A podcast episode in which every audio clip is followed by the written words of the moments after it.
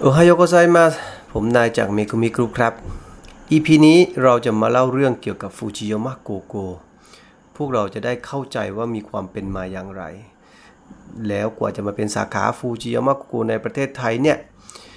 มีเรื่องราวที่ขั้นตอนต่างๆ แล้วก็มีความเป็นมาอย่างไรนะครับ ก็ตอนนี้ฟูจิยามะโกโกเนี่ยมีหลายสาขา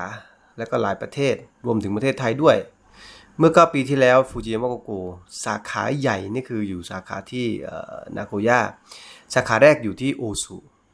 โอซุก็คือที่ไหนอ๋อโอซุก็คือแหล่งช้อปปิ้งที่มีชื่อเสียงของนาโกย่าแหล่งหนึ่งอยู่ใจกลางเมืองเลยนะครับ แล้วปกติคนคนไปเที่ยวก็จะไปแหล่งช้อปปิ้งที่เรียกว่าโอซุที่เนี่ยเพราะไปซื้อของหรือไปซื้อของฝากกลับมา ก็ประมาณนี้ที่เป็นแหล่งช้อปปิ้งนะครับ ส่วนฟูจิยามะโกโกเนี่ยอยู่ข้างๆ อยู่ติดกันเลย อยู่ติดกับถนนแหล่งช้อปปิ้งเลย ร้านไม่ใหญ่ สาขานี้ร้านเล็ก ๆ เองเออมีที่นั่งอยู่ 10 กว่าที่นั่ง แล้วก็ไม่มีพนักงานเสิร์ฟนะครับ คือที่นี่ลูกค้าต้องไปกดเงิน เรียกว่าใส่เงินจากตู้อัตโนมัติ เวลาเราจะอยากจะกินเมนูไหน อยากจะกินสเกมเมงเมนูนี้เราก็แค่เอาเงินเข้าไปสอดใส่ในตู้ แล้วก็กดแล้วก็จะมีเป็นเหมือนทิเก็ตหรือตั๋วเนี่ยเอามาให้กับพนักงานที่เป็นครัวยื่นให้ แล้วก็พนักงานครัวเขาจะเรียงตามลำดับใครมาก่อนมาหลังนะครับ แล้วก็ส่วนน้ำเนี่ยจะต้องเสิร์ฟเองในร้านนะนี่คือสาขาสาขาหลักเมื่อก่อนในสาขาสาขาที่เนี่ยสาขาไม่ใหญ่ ตอนหลังมีเมื่อสักห้าปีที่แล้วมีไฟไหม้ชั้นบน ก็เลยต้องรื้อทำใหม่อีกรอบหนึ่งแล้วก็ตอนนี้ปรับปรุงใหม่ สาขาเนี่ยนะฮะจริงๆมีหลายสาขาในนาโกย่าแต่สาขานี้หรือปรับปรุงใหม่แล้วก็ตอนนี้เป็นสาขาที่ค่อนข้าง มีชื่อเสียงคนไปต่อคิวทุกวันสาขานี้นะครับใครไปก็เห็นคิวยาวมาก ยืนต่อแถวยาวเลยไม่ว่าหนาวแค่ไหนคนก็ต้องรอกินสาขานี้นะครับคราวนี้ผมจะมาเล่าเหตุการณ์หรือความเป็นมาต่างๆ ว่าทำไมถึงมาเมืองไทยได้ยังไงสาขาฟูจิโมโกอยู่ที่นู่นแล้วทำไมถึงมาเมืองไทย จริง ๆ แล้วเนี่ยฟูจิโมโกเนี่ยมาเมืองไทยตอนปี 2015 ตอนปีที่เป็นน้ำท่วมพอดีเลย ปีนั้นเป็นปีที่เราทำกระชากระชาพอดีนะฮะกระชากระชาเนี่ยจริง ๆ บริษัทของกระชากระชานี่คือบริหารงานโดยคุณกาโต้ตอนนั้นผมอยากทำร้านอาหารญี่ปุ่นมาก ๆ แล้วก็ไปติดต่อกับ partner ที่ญี่ปุ่นเนี่ยหลายเจ้าเลย และสุดท้ายเราก็ไปเจอคุณฮิดากะ คุณฮิดากะนี่คือใครฮิดากะนี่คือคนที่ทำเสื้อผ้ากับเราเราทำเสื้อผ้าส่งออกให้คุณฮิดากะฮิดากะเป็นคนขายแล้วฮิดากะเนี่ยเขาก็จะอยู่ที่โอซุก็คืออยู่มีร้านเสื้อผ้าอยู่ที่นั่น แล้วก็ใกล้กับฟูจิยามะโกโกไม่ไกลมากนะฮะแล้วก็เขาแนะนำคุณกาโต้ให้เราก่อน ตอนนั้นที่เราอยากจะทำคือเราอยากทำอิซากายะมาก อิซากายะก็คือร้านกระชากระชะ ที่ปัจจุบันที่อยู่ในเมืองไทยที่คือเอเชียทีกตอนนั้นก็มีชื่อเสียงมาก ๆ เลย อยู่ที่ญี่ปุ่นมีหลายสาขาด้วยกาชากาชานะโดยโดยบริหารงานโดยคุณกาโต้และโดยบรูมไดนิ่งก็แนะนำกาชากาชาให้เราเราก็ไปดู เดี๋ยวจะมาเล่าให้ฟังเรื่องของกาชากาชานะเพราะเรื่องกาชานี่ยาวมากและมีเรื่องราวที่แบบโอ้ฟังแล้วเราลองได้เลยว่ามันเป็นไปได้อย่างไรนะฮะตอนนั้นพอเราไปทำกาชากาชาเสร็จเนี่ยแล้วอีกไม่นานต่อมาเนี่ยเราก็กลับไปทำ ฟูจิโมโกในเมืองไทยนะฮะประมาณหลังจากนั้นอีก 8 เดือน ตอนนั้นเนี่ยคุณกาโตก็ทำฟูจิโมโกอยู่ด้วยนะ คือซื้อแฟรนไชส์มาจากคุณซาวะสังนะฮะคุณซาวะสังคือใครซาวะสังก็คือเจ้าของฟูจิยามะโกโกตัวจริง และเจ้าของสูตรซุป 48 ชั่วโมง แล้วก็เส้นสดอันนี้แหละนะครับวันแรกที่ผมได้ชิมซุปของสเกเมงเนี่ยโอ้โห มันว้าวมากเลย ทำไมซุปมันเข้มข้นขนาดนี้ ตอนนั้นยังไม่รู้เลยว่าเขาต้ม 48 ชั่วโมงนะฮะ แล้วพอได้ชิมเส้นนะโอ้โห นี่แหละ ที่คนไทยต้องได้กิน นี่แหละที่ตามหามานาน ผมไม่เคยเจออะไรที่มันอร่อยขนาดนี้มาก่อนเลย ทั้งเส้นที่มันเหนียวนุ่มจริง ๆ แล้วก็ซุปที่มันเข้มข้นเวลาเราเอาเอาเส้นจุ่มกับซุปเนี่ยฮะ เอาซุปจุ่มกับเส้นเนี่ยนะฮะเวลาซูดดังๆเนี่ย โอ้โห มันแบบ มันแบบไม่อยากจะบรรยายเลย ตอนนั้นเนี่ยแบบโอ้โหนี่แหละเราอยากทำมากเลย แล้วคนไทยต้องได้กินด้วยนะ ก็คุยกับคุณสวัสดิ์สังบอกอยากทำมากๆเลยคุณสวัสดิ์ก็บอกว่าโอเค ได้ก็เลยพาไปดูหลายสาขามากๆตอนนั้น แต่ละสาขาเนี่ย concept ไม่ค่อยเหมือนกันฟูจิยามะโกโกนะฮะอยู่อยู่ภายใต้หลาย ๆ แบรนด์ และก็อยู่ภายใต้การบริหารโดยคุณสวัสดิ์สังหรือบริษัทซุปบีอีกทีหนึ่งตอนนั้นนี่ร้านราเมงญี่ปุ่นนี่เยอะมาก จริง ๆ ร้านราเมงที่ญี่ปุ่นเนี่ย มันก็เหมือนร้านก๋วยเตี๋ยวบ้านเรานะคล้าย ๆ กันนะฮะคือมีเยอะไปหมดเลย ร้านแต่ละร้านเนี่ยนะฮะเอกลักษณ์ก็ไม่เหมือนกันด้วย ซุปก็ไม่เหมือนกันด้วย แล้วก็การการทำก็ไม่เหมือนกัน แตกต่างกันโดยสิ้นเชิงก็มี ผมก็บอกโอ้ยมันมีเยอะขนาดนี้แยกยังไงเนี่ยไปดูร้านเลยหลังร้านหน้าร้านทั้งหมดเนี่ยผมก็คิดว่าโอ้โหเรามาถูกทางละ แล้วผมก็คิดในใจเนี่ยเรามาทำเนี่ย เราต้องทำแบบญี่ปุ่นแท้แบบนี้เท่านั้น แต่มีบางอย่างที่เราต้องมาปรับสำหรับที่อยู่เมืองไทย ตอนนั้นผมคิดว่า อืม สิ่งที่จะต้องปรับคือเรื่องของโอเปอเรชันเพราะว่าญี่ปุ่นเองเนี่ยเขาใช้คนน้อยมาก ใช้คนน้อยจริงๆเนื่องจากค่าแรงแพงไม่มีเด็กเสิร์ฟ เพราะฉะนั้นร้านราเมงร้านหนึ่งเนี่ยใช้คนแค่ 2 คนเองในการทำแต่ยอดขายไม่ใช่ไม่ใช่น้อยๆนะปกติคือเจ้าของกับพนักงานที่อยู่ในครัวคือแค่ 2 คนเอง แล้วก็ร้านไม่ต้องร้านใหญ่ นะที่ญี่ปุ่นเนี่ยไม่ค่อยร้านไม่ค่อยใหญ่ร้านเล็กๆคนกินเร็วไปเร็วสู้ๆๆเสร็จแล้วก็ไปเลยอะไรเงี้ยฮะแต่ว่าถ้ามาทำเมืองไทยเนี่ยอาจจะเปลี่ยนรูปแบบนิดนึงก็คืออาจจะคนเยอะขึ้นกว่าเดิมนิดนึง แต่ว่าไม่ใช่เยอะแบบทั่วไปก็ทำกันนะเราคิดว่าเราจะสร้างรูปแบบใหม่ แล้วก็คิด operation ใหม่ เราอยากได้ญี่ปุ่นแท้ๆเลย ก็ได้คุณโฮชิโน่คุณโฮชิโน่นี่เป็นนักออกแบบเฉพาะร้านอาหารเลยที่มีชื่อเสียงมากๆตอนนั้นที่ญี่ปุ่นนะฮะ รับออกแบบเฉพาะร้านอาหาร ไม่ได้รับออกแบบพวกตัวอาคารเลยเขามีชื่อเสียงในด้านนี้มาก ๆ เลย เขาเข้าใจเรื่องของ operation คนต้องอยู่ยังไง แล้วก็การวางเคาน์เตอร์ การวางครัวต้องแบบไหน แล้วอย่างหนึ่งคือของเราเนี่ย เราอยากได้ครัวเปิด ซึ่งร้านราเมงครัวเปิดมีน้อยมาก เราบอกอยากได้ครัวเปิด โจทย์ใหญ่ตัวนั้นคือทำยังไงก็ได้ให้เป็นญี่ปุ่นแท้ร้อยเปอร์เซ็นต์การก่อสร้างเราอยากได้ญี่ปุ่นจริง ๆ โชคดีมาก นอกจากเราได้คุณโฮชิโนะมาเป็นดีไซเนอร์แล้วเนี่ยเรายังได้คุณฮิโร่ฮิโร่ซังนี่คือเป็นคนญี่ปุ่นที่อยู่ที่เมืองโอซาก้าคุณฮิโร่ซังก็ทำงานออกแบบก่อสร้างเหมือนกันแต่หนักๆคือเรื่องของก่อสร้างเป็นหลักเลย เราก็บอกว่าเนี่ยเรามีสัมพันธ์ทำไมตีกันดีอยู่แล้วนะเป็นเหมือนกับพี่เป็นกันน้องกันเลยบอกว่าเราจะทำร้านราเมงเนี่ยช่วยมาก่อสร้างให้เราหน่อย เราก็จะเอาคนไทยเข้ามาช่วยก่อสร้างด้วย แต่ว่าเราจะ ให้คุณฮิโร่เนี่ยมาช่วยเราทำนั่นนะฮะสิ่งหนึ่งที่เราทำก็คือว่าเราให้คุณโฮชิโน่คุยกับคุณฮิโร่เพื่อที่จะถ่ายทอดรูปแบบการทำงานแบบญี่ปุ่นเนี่ยมาก่อสร้างตั้งแต่แรก เราใส่ใจตั้งแต่แรกๆเลยว่าเฮ้ยมันจะต้องญี่ปุ่นจริง ๆ นะ อันนี้ต้องบอกฝากบอกพนักงานทุกคนนะฮะ มีกุมิกรุ๊ปเนี่ยไม่ใช่บริษัทที่เป็นไทยร้อยเปอร์เซ็นต์เราเป็นบริษัทที่ มีญี่ปุ่นเข้ามาเกี่ยวข้องเยอะมาก ด้วยจิตวิญญาณที่เราทำอยู่ทุกวันนี้นะครับคราวนี้มาถึงฟูจิยามะโกโกร้านแรกที่อยู่ถึงซอยสุขุมวิทสามสิบเก้าตรงนั้นเนี่ยนะฮะเรามาเปลี่ยนอะไรบ้าง เราเปลี่ยนเรื่องของกำหนดของโลโก้ใหม่โลโก้ของฟูจิยามะโกโกนี่คือเป็นสีน้ำเงินที่ญี่ปุ่นนะฮะแต่เราบอกว่าเมืองไทยเนี่ยต้องมีสีแดงเข้ามาเกี่ยวข้องด้วย เราก็เลยได้เป็นโลโก้สี แดงและก็น้ำเงินโลโก้ใหม่นะฮะและคำว่าฟูจิยามะโกโกคำนี้ฟูจิยามะโกโกคืออะไรอะฟูจิยามะโกโกคือคำว่าฟูจิก็คือสัญลักษณ์ของภูเขาไฟฟูจินะฮะคำนี้คำว่าโกโกก็คือ คุณสวัสดิ์เขาบอกว่า go go มันต้องคือมันต้องไปข้างหน้าคำว่าโกโกก็คือ go go แต่มันตรงกับภาษาญี่ปุ่นคำว่าโกโกที่แปลว่าเลข 5 2 ตัวก็ ก็เลยเอามาจับรวมกันเป็นคำว่าฟูจิยามะโกโกอันนี้ความหมายนะครับจำไว้นะฮะพนักงานทุกคน member ทุกท่าน member ต้องฟังไว้เลยนะฮะทั้ง leader ฟูจิยามะโกโกฟูจิยามะก็คือ ภูเขาไฟฟูจิแล้วก็โกโกมาจากภาษาญี่ปุ่น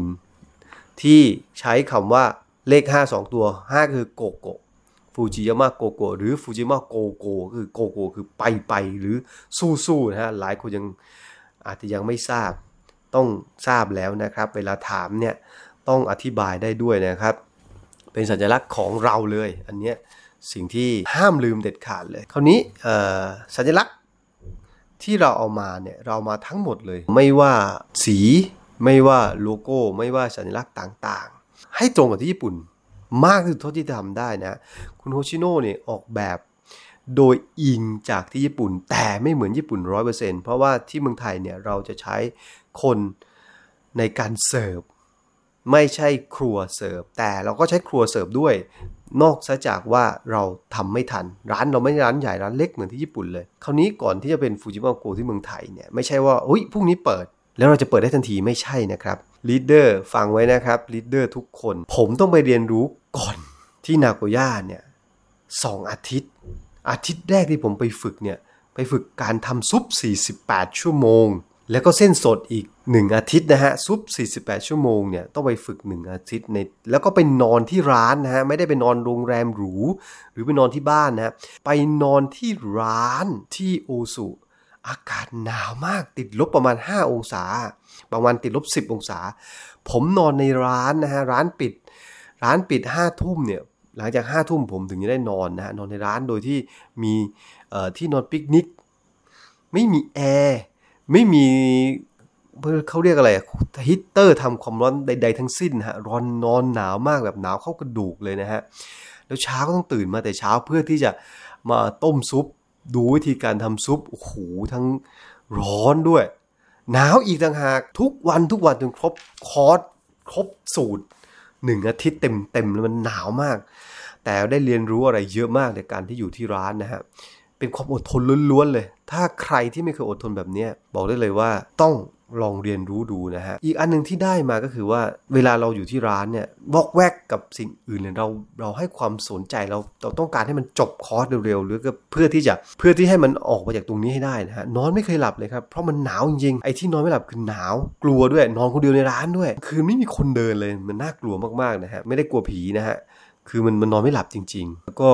กว่าจะผ่านมาได้นี่ อดทนอะไรมาเยอะมากเลยนะหนึ่งสัปดาห์ แล้วหลังจากนั้นพอจบหนึ่งสัปดาห์แล้วรู้แล้วว่าวิธีการทำซุปต่างๆ ทํำอย่างไรบ้างเนี่ยเราก็มาเรียนรู้เส้นอีกทำเส้นเนี่ยฮะมันอยู่จริงๆอะของคุณสวัสดิ์สันเขามีเส้นโรงงานทำเส้นโดยเฉพาะใหญ่ ๆ เลยนะแต่ว่าโรงงานนั้นเราไม่สามารถไปเรียนรู้ได้ เพราะว่าผมเอามาทำเส้นที่เมืองไทยเนี่ยโดยใช้เครื่องขนาดเล็กก่อน ที่ไม่ได้ทำเครื่องใหญ่นะเราก็ไปไปไปนอนที่บ้านหลังหนึ่งบ้าน เก่าแล้วมีเฉพาะแค่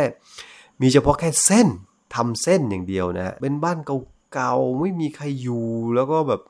เขาเรียกอะไรมีคนงานมาทำแค่ตอนเช้าแล้วก็เย็นก็กลับเนี่ยกลางคืนต้องนอนที่นี่ผมต้องนอนทำเส้นแบบนี้เรียนรู้การทาเส้นโอ้หนาวมาก บอกได้เลยว่าโอ้โหมันทรมานจริง เกือบถอดใจตอนที่ทำเส้นเนี่ยเพราะว่ากลัวมาก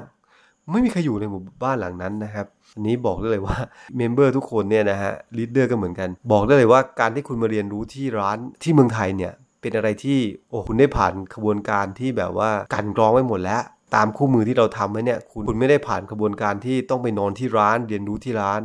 ผมน่ะผ่านมาแล้วไอ้พวกนี้นะครับ เพราะฉะนั้นคือคุณโชคดีมากๆ ที่เราทำคู่มือเพื่อให้คุณเรียนรู้ผ่านกระบวนการที่ไม่ยากมากๆนะครับหลังจากที่ทำเส้นเสร็จ ประมาณหนึ่งสัปดาห์แล้วเนี่ยผมนอนไม่หลับเลย เรียกว่าที่นี่ผมมีความจำไปตลอดชีวิตเลยว่า การเรียนรู้นี้มันให้ความสำคัญกับผมมาก ก็ผมได้ถ่ายทอดแบบเนี้ยให้กับคนที่บอกว่าโหทำแค่นี้มันมันเหนื่อยมันหนักแต่ผมไปทำที่นู่นเนี่ยบอกได้เลยว่าหนักกว่านี้หลายเท่ามากกว่าที่จะมาเป็นฟูจิยาม่าโกโกในเมืองไทย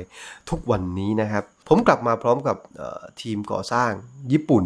ที่มาเริ่มก่อสร้างตรงสวิตซอย 39เนี่ยเราโชคดีมาก ที่เรารู้จักกับคนที่นู่นเยอะมาก เพราะฉะนั้นก็คือไม่ต้องหาคนที่เข้าใจแต่เราได้คนที่ทำเลย ต้องญี่ปุ่นแท้ๆเท่านั้น ร้านที่นี่ก็ต้องญี่ปุ่นเท่านั้น ก็สุดท้ายเนี่ย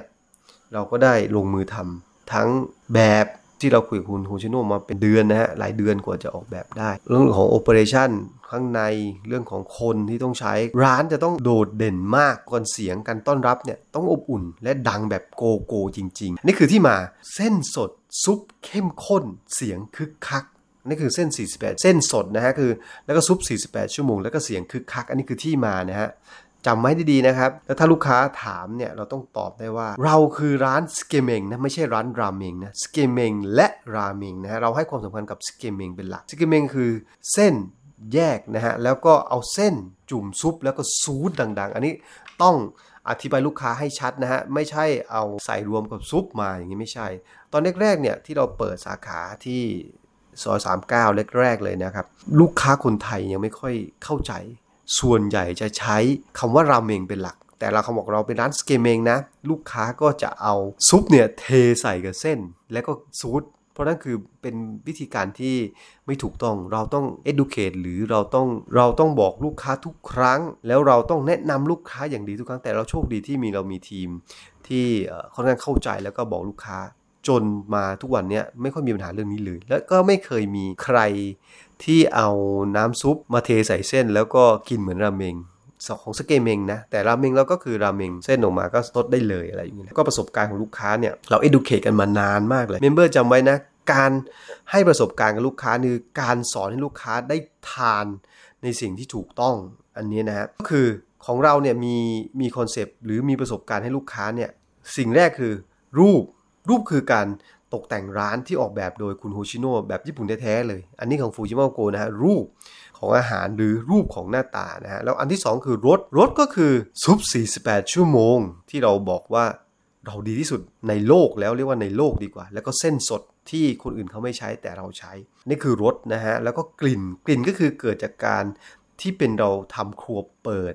เวลาทำซุปเนี่ยกลิ่นจะหอมสัมผัสอาหารเนี่ยต้องลอยมานี่คือกลิ่น นี่รูปรส กลิ่นที่ขาดไม่ได้คือ